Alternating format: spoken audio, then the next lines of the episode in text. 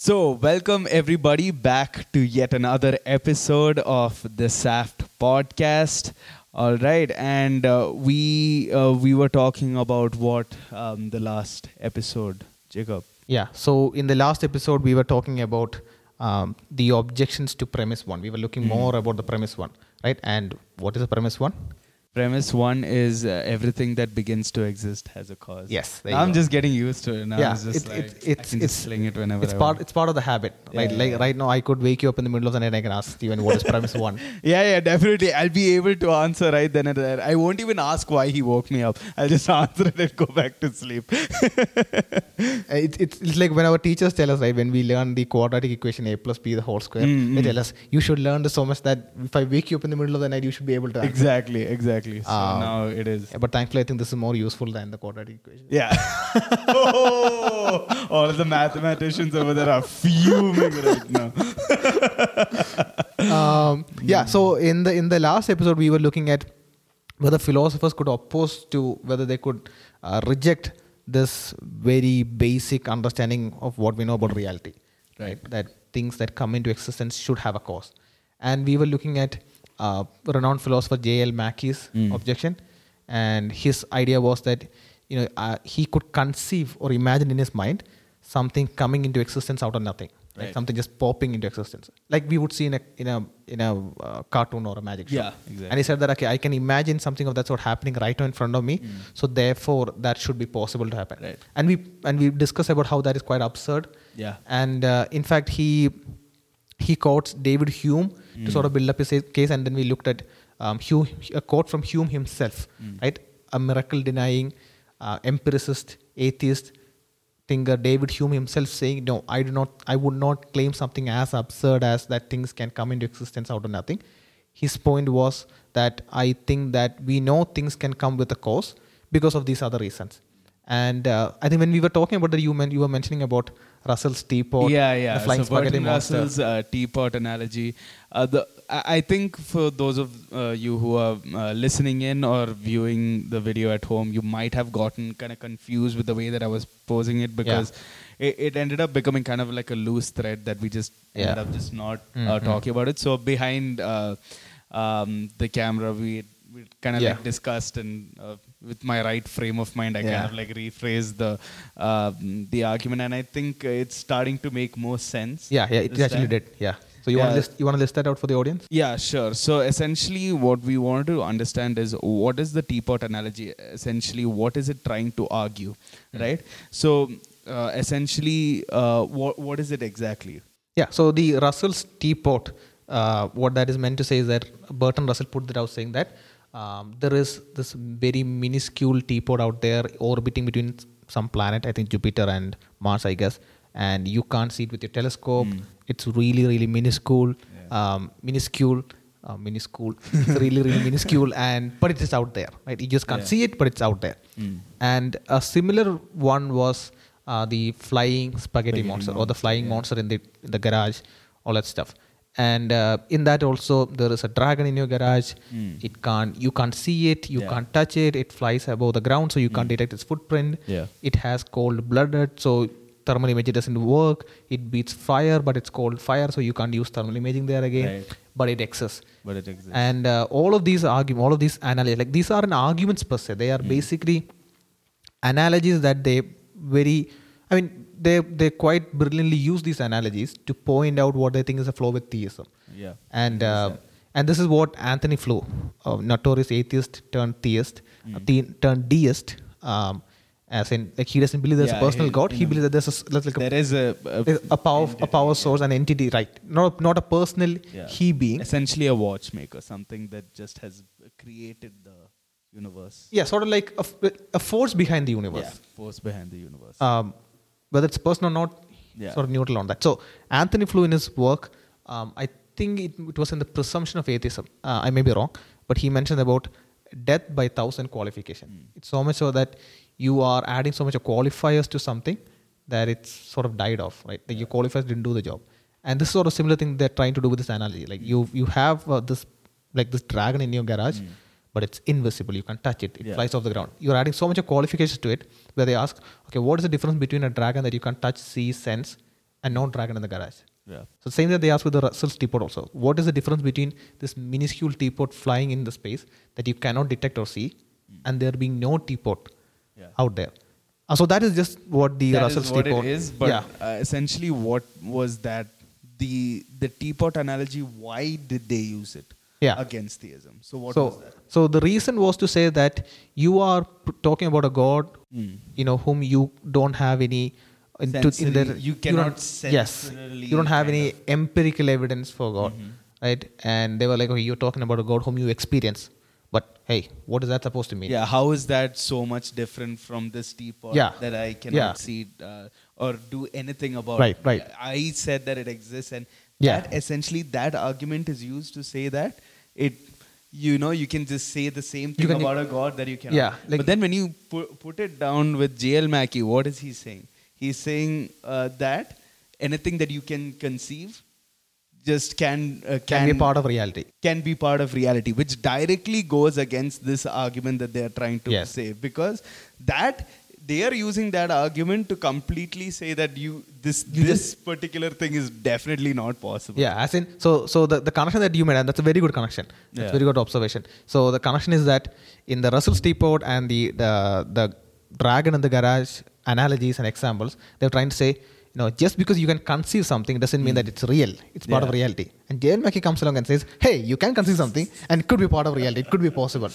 Uh, yeah, that's actually, that's, like I said, that's a very brilliant observation to make Oh, thank about you how so they much. go, uh, how they go uh, against each other. Mm. Um, but then, I don't know, it's, it's the fact that J.L. Mackie is who came out and said that things can come into existence without a cause, right?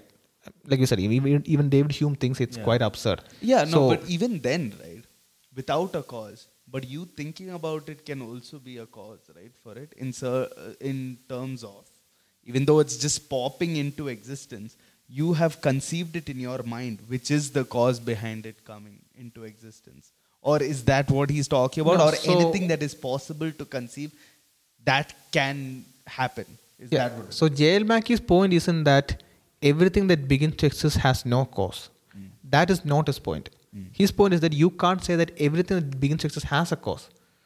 Meaning, there could be things that begins to exist that has a cause, and there could be things that begin to exist that, do That- not have a cause. Mm. So if it has a cause, great. If it doesn't have a cause, great. That's sort of a position.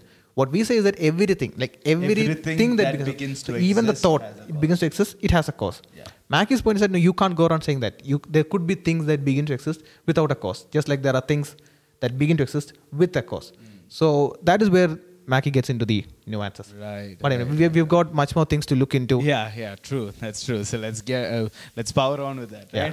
So uh, did uh, philosophers uh, oppose to this premise once? So right now we did say that J.L. Mackie, yeah. he quoted Hume to kind of say that you know um, you can just conceive this and then it would exist. So and we also discussed about uh, all of that. Yeah. So now we keep on talking about Hume, Hume, David Hume. Now who is this David Hume? Yeah. So in the, in the last episode, I m- mentioned this in, in fleeting when I mentioned about uh, David Hume's objection. So, and I will just clear this up because David Hume is a figure that is quite important in the field of philosophy and economics as well. Um, so he is he has contributed towards economics, and this was a time when economics was seen as a moral philosophy. When Adam Smith, uh, the father of economics, wrote *The Wealth of a Nation* and as such. Uh, so David Hume's key contribution is, um, and he's most recognized for his outright objection against the possibility and even probability of miracles. So David Hume's key point was, and maybe sometime down later when we're looking at miracles and possibly we look at David Hume and Spinoza and Newtonian mechanism and all of that, how they factor into um, miracles. And uh, to just breeze on, uh, David Hume's point is that you have so much of um, a priori, right? Prior to something, you have so much of you have so much of um, evidence around you that miracles cannot happen. That even if you see a miracle, sort of, your a priori knowledge that you have prior to it would cancel out that happening. So, in other words, to put it very simply, his point is that uh, the the improbability of a miracle happening is so high that no amount of evidence can overturn it. Okay. So, uh, to yeah. break that down a little. Yes, but the thing is, if, if we get into that, we'll be going off topic. Okay. So uh, that is David Hume's. Again, we will break it down much more clearly when we get to the miracles part of it. But that was, in essence, David Hume's point in the fact that uh, the probability of a miracle not happening is so high that no amount of evidence can overturn it. Now, it gets very philosophical in that sense. Um, right now, we'll be wondering, okay, how does that? So David Hume has a whole list of case for Right. it. Uh, but we'll look at that later. And uh, uh, as we stick with JL Mackie, I want to touch upon this interesting point of whether JL Mackie actually thought that premise one, everything that begins to exist, um, has Whether a cause. Whether, whether his he actually own thought. point. So I, uh, so in his work Theism, in page 89, I just read out this quote to you. Hmm. This is from JL Mackie. He says, "Still, this causal principle, right? Hmm. Causal principle, as in cause and effect principle. What we're talking about in premise one. He says, still, this causal principle has some plausibility in that it is constantly confirmed in our experience and also used reasonably in interpreting our experience. So that is basically him showing his hands and saying, yeah, you know what, actually, I think this actually works. So we're saying that the real world interaction, right, our real world experience of what is happening in reality, um, of how things turn out in the outside world, they point us strongly towards the fact that everything that begins to exist has a cause. And he, interestingly, he said that this causal principle has some plausibility. So in the previous episode, in two episodes back, we were talking about the difference between plausibility, possibility, and probability. We'll link it for you to take a look. Um, in the sense that it is believable, it sounds reasonable. Like when you tell me that everything that begins to exist has a cause, is that it comes off as reasonable. It comes off as there is merit to this thought, that- there is logical grounding, a logically coherent framework within which this principle is operating. And that is what J.L. Mackie is essentially eventually saying. He's saying that, well, I think this is believable because it is confirmed in our experience, in our daily point. And uh, when we interpret our experience, and that means if you step into a, a murder scene, right, there you're going to interpret the murder scene as a cause and effect mechanism. That is the effect, the cause, suicide, murder, theft, uh, robbery gone wrong, whatever. There also you're interpreting your experience using the causal principle. Right. And like like now when you said about an idea coming in your mind, even that experience when you're breaking it down, there again you are deploying the causal principle, and uh, it is just an outright um, And causal principle meaning? the the principle of that there is cause and effect relationship.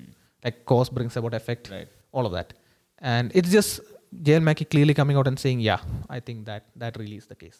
Yeah. Yeah, Every effect must have a cause. every effect must have a cause. Yeah. Yeah.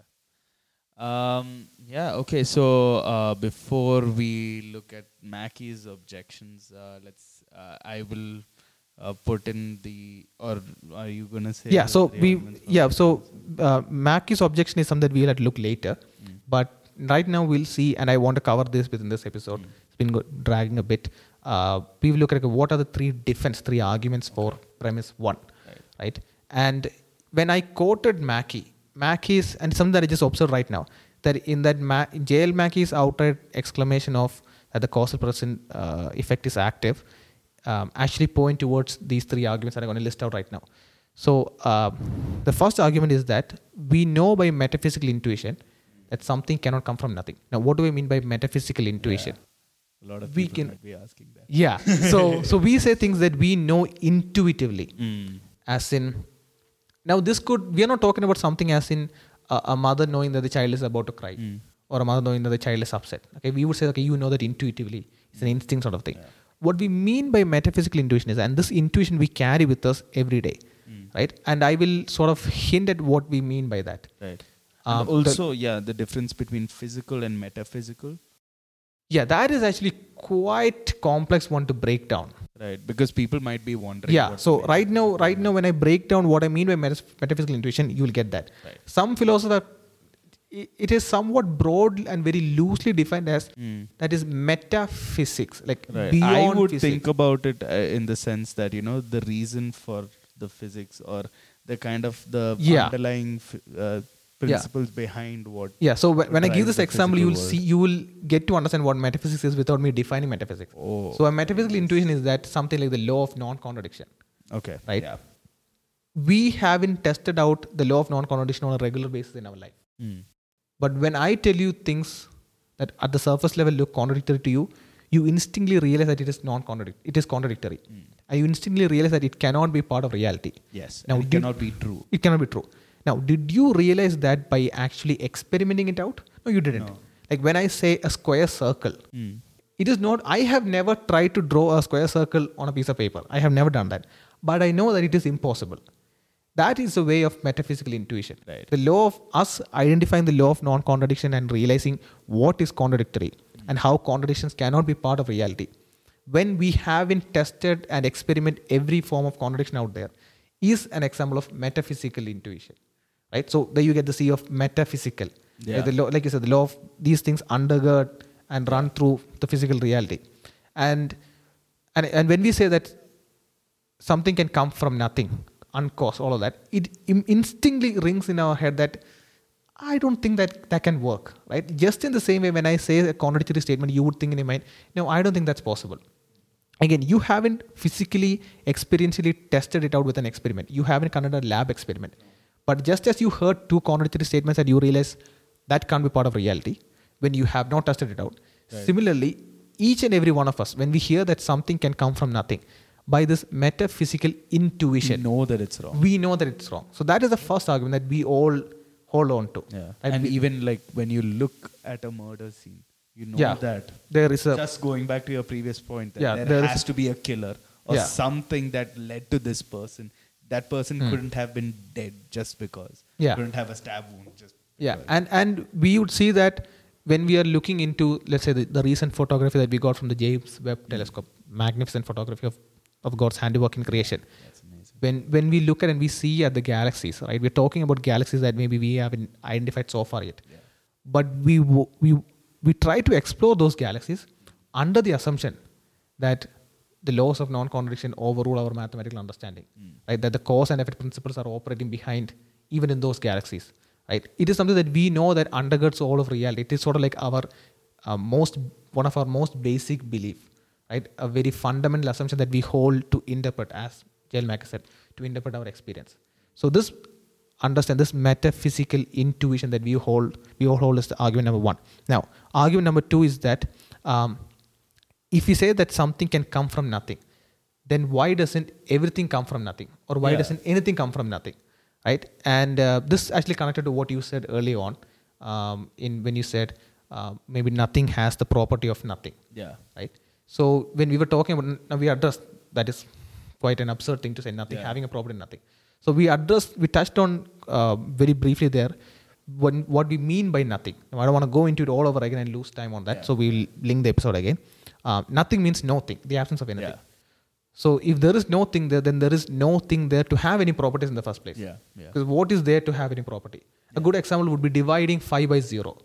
Yeah. Like the answer is Not undefined. It's undefined, right? Because if you're taking 5 apple and you're dividing between 0 app- people, and the question is, how many apple will each person get? What do you mean by each person? There is no person there for anyone to get any apple. It is the same thing with nothing as well. Like there is no thing there for a property to be held by something. Property is held by things. Yeah, it's essentially if we're making it much easier for us to understand, it's essentially like saying light and darkness, right?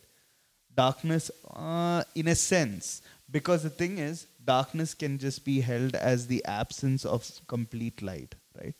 Just to make Uh, it simpler. Yeah, so, but we could talk about, uh, we could detect darkness and you would, I get you, I get your point as an absence of anything. Okay, if you're using a photovoltaic sensor, right? It uh, detects darkness how? By seeing how much light there is, right? If the amount of light is zero, then there is darkness. Yeah, the thing is, okay, now I think we may actually be complicating. Yeah, but okay, Yeah, fine. so- I'm sorry. So, yeah, so I think because, because then we'll have to see whether our analogy actually holds up really well before we bring up that analogy. True. Um, but so nothing means the absence of anything. So there isn't anything there. Like I said, think about, ask your question. Like if I divide five apple between zero people, Mm. how many apple will one each person get? Yeah, there is no people to. There is no reason for anyone to receive. apples Right. Yeah. So you need to have something. You need to at least have the denominator one. yeah. To So one person will receive all five. all five apples right so in the same way when we ask can something come from nothing there is nothing there for it to come out of Yeah. there is nothing there for it to cause anything Yeah. and what that means is that there is nothing there for it to hold any properties so you can't say that nothing has a property of creating only universes or like when you said nothing has a property of nothing even that what has the property? What has the property of nothing? So you would say nothing. What is nothing? When there is nothing. So what has property in the first place? Yeah. You, you It see just that how- starts it just getting absurd and absurd and absurd. So what happens is that sometimes people, philosophers post up and say, maybe universe is the only thing that could come out of existence from nothing, right? So you're telling me that nothing has a property to create only universe. Nothing has a property to create un- only universe, meaning there is nothing there that has a property to create the universe. Again, the same question, like what is there to have that property to create only universe? And like this is a mistake that even Alex O'Connor, a brilliant YouTube atheist, uh, the biggest atheist channel itself, Cosmic Skeptic, Alex O'Connor made when he was uh, engaging with Dr. Craig on the Kalam cosmological argument, um, which actually throws perspective into how people mix this up. And so, because there is no thing to hold any specific property to create certain things, which means that all of reality, sh- in all of reality, we should expect things to pop out of nowhere. Because creation isn't restrained by anything. There is no thing that is having any property there to restrain creation to happen in one specific manner. Yeah. um, so that would be second objection. If something can come from nothing then why doesn't anything come from nothing right why doesn't why is it that only the universe can pop into existence Yeah. but not beethoven right now playing a piano in our living room Right. Exactly. and so that would be the second objection now the third the second And also, it for reminds me of this um, this joke. Nothing can separate us from God's love. Oh, so nothing can separate us. like, like, God's like love. last now, uh, nothing uh, stopped Hitler's advance to Poland. Oh, thank Oh. God, nothing stopped Hitler's advance to Poland. nothing stopped it. No good. Uh, so this would be the second argument for premise one, and the third argument is what J.L. Mackie said that this is plausibly confirmed in our experience Right. and in our interpretation of experience. That we see this cause and effect happening every time we look around and make, we make sense of reality. This is our fundamental assumption to make sense of the world. This is what we use when we're talking about microbiology, um, or when we're looking at the macro sense of the universe of the cosmos. Right? It is this basic assumption that you always fall back on. So those are the three arguments for premise one, and I'll just restate it again. Uh, premise one: everything that begins to exist has a cause, and the argument one is that we know that something cannot come from nothing with the metaphysical intuition. An intuition like we know things are contradictory cannot be part of reality in the same way without any physical experimentation. The second argument is that if something can come from nothing, then why doesn't anything, and everything come from nothing? Right? Because there is no thing that has a property to withhold creation. There is no thing there. Yeah. 5 divided by 0, same situation. yeah. And the third point is that we see premise one constantly confirmed in our daily experience. And like J.L. Mackie said, it is something that we use to not just uh, comprehend experience, but also to interpret, to make sense of our experience. And yeah, so in the in the upcoming episode, we'll look into uh, Mackie's objection, and uh, it gets quite philosophical. Um, but we will try and break it down as we've been doing Yeah, so far. yeah. The next episode. So yeah, and um, we will see you in the next one. So yeah. thank you for joining and, us. And remember to, if you want to learn more about us, you can uh, visit our website at saftapologetics.com. And also, if you want to follow us or keep up to date about our uh, stuff, you can follow us on Instagram, on Facebook, and even Twitter. Uh, all with the handle Saftapologetics, except, except for like Twitter, you'll have to do capital S and capital Yeah, I A. think they'll get with small caps as well. Yeah, I think yeah. If you search it, yeah, you'll definitely get it for all of it. So yeah, See you in the next one. Take care. take care. Thank you for listening to this episode. If you enjoy SAFT Podcast, do consider rating us on Apple Podcasts or Podchaser. You can connect with us on Facebook, Instagram, Twitter, and YouTube, and know more about us at www.saftapologetics.com.